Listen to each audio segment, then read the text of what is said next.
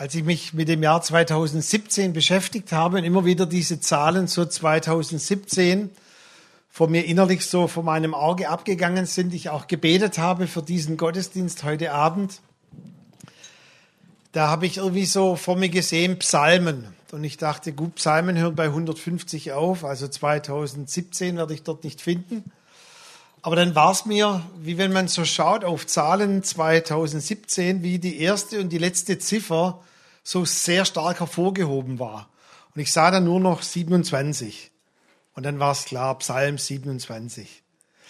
Und ich werde euch nachher mal beinahe den ganzen Psalm 27 nicht vorlesen, sondern euch zusprechen, auch als ein Segenszuspruch für das neue Jahr.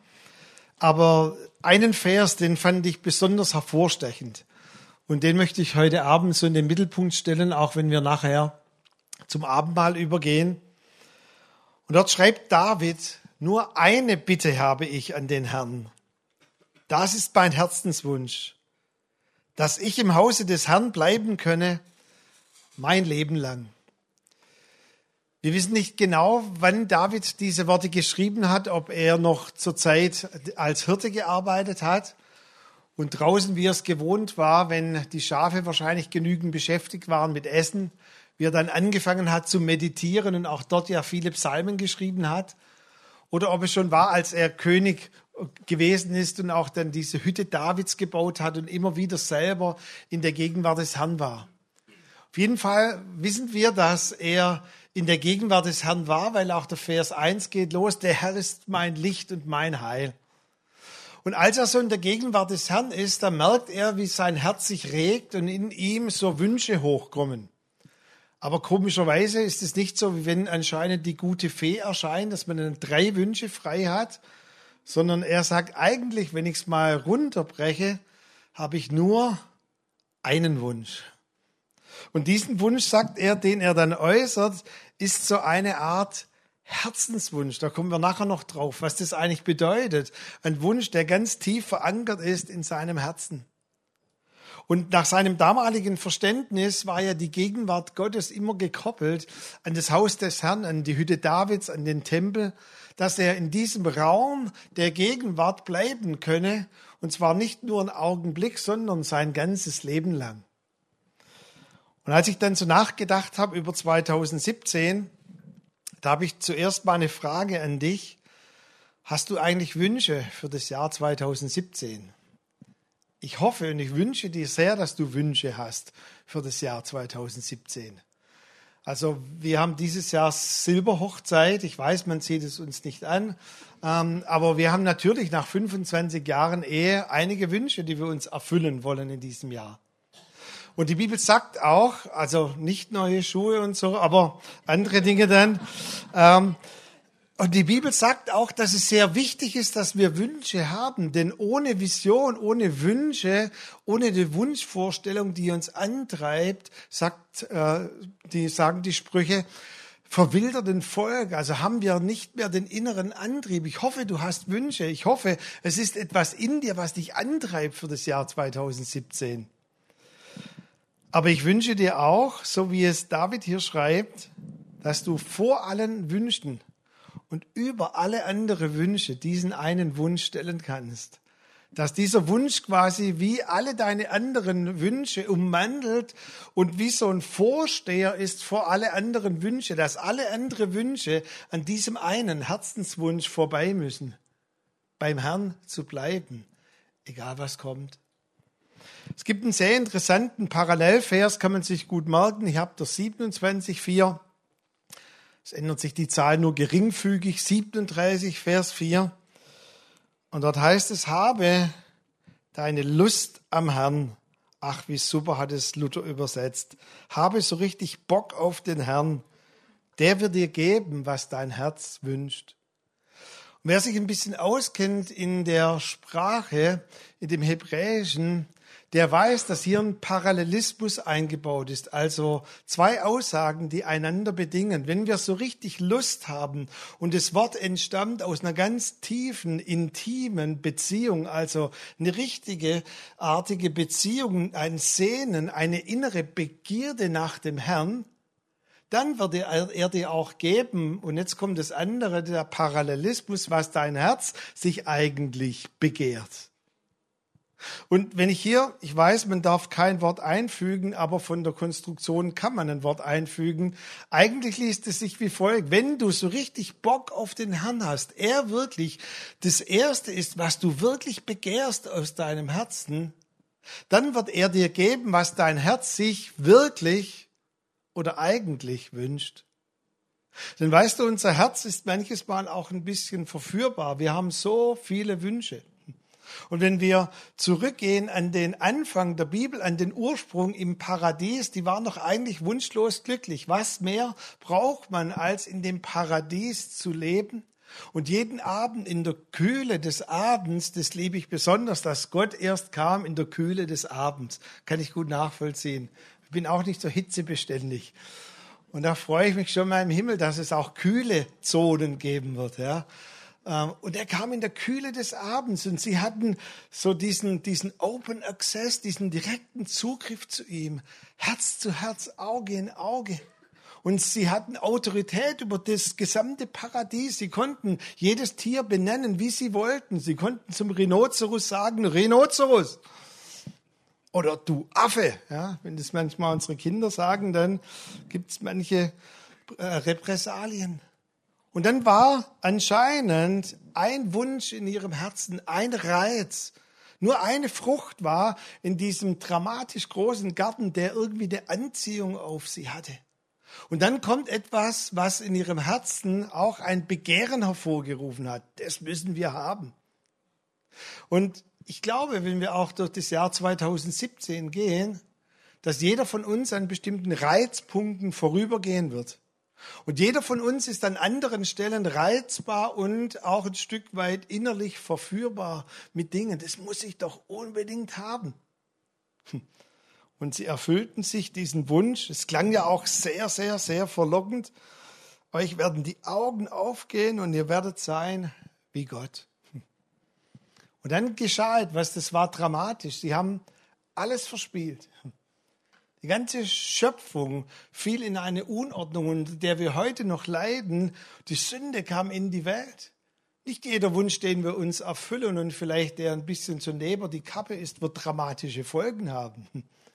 Aber auf der anderen Seite sollte uns das sensibilisieren, zu sagen, Herr, eigentlich möchten wir nicht jeden Wunsch uns erfüllen, sondern Herr, vor allem möchten wir, dass auch die Wünsche unseres Herzens an dir vorbeigehen. Denn was war denn eigentlich Ihr Herzenswunsch damals im Paradies? War Ihr Herzenswunsch wirklich getrennt zu sein von Gott, alles zu verspielen? Nein. Ihr eigentlicher Herzenswunsch war doch, aus dieser Gemeinschaft nie und nimmer herauszugehen.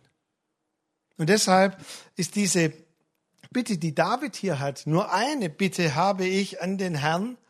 Und dieser Wunsch, der geht vor allen anderen Wünschen, vor allen anderen Reizüberflutungen, die wir vielleicht auch in 2017 leben und auch erleben werden. Dass wir sagen, Herr, vor allem anderen, vor jedem anderen Wunsch, wie so ein Vorwunsch, wie so ein Tor zu allen anderen Dingen, möchte ich zuallererst bei dir bleiben.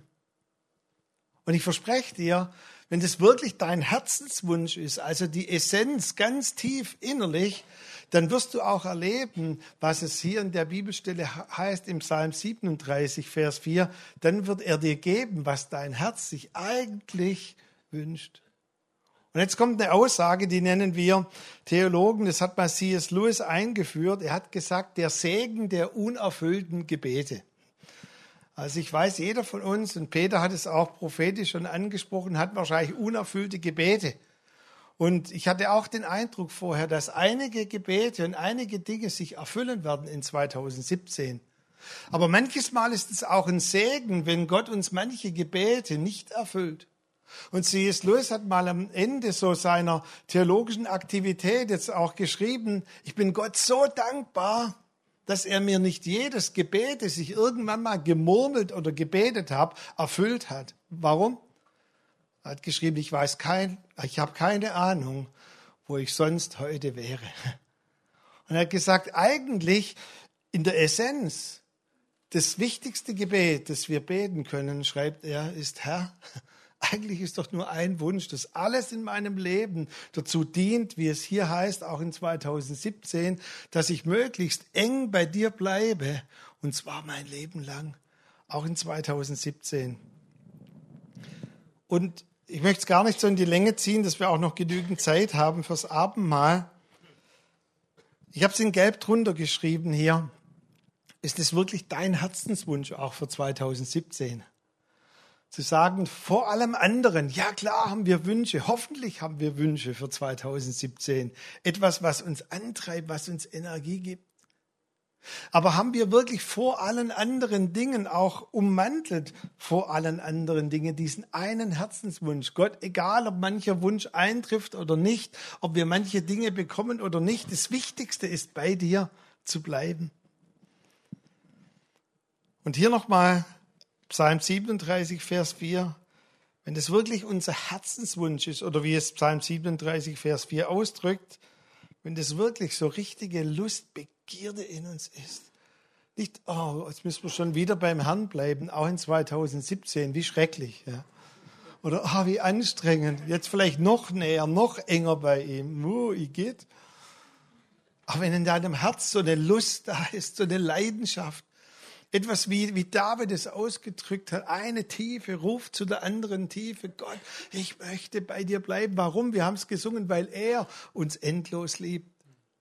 Und wenn das wirklich so unser Wunsch ist, wenn das wirklich innerlich auch das, das, das, der Herzschlag, das Pochen unseres Herzens ist, dann werden wir auch, und das werde ich uns dann gleich vorlesen, werden wir auch hineingehen in die ganzen Segnungen, die der ganze Psalm 27 uns zuspricht.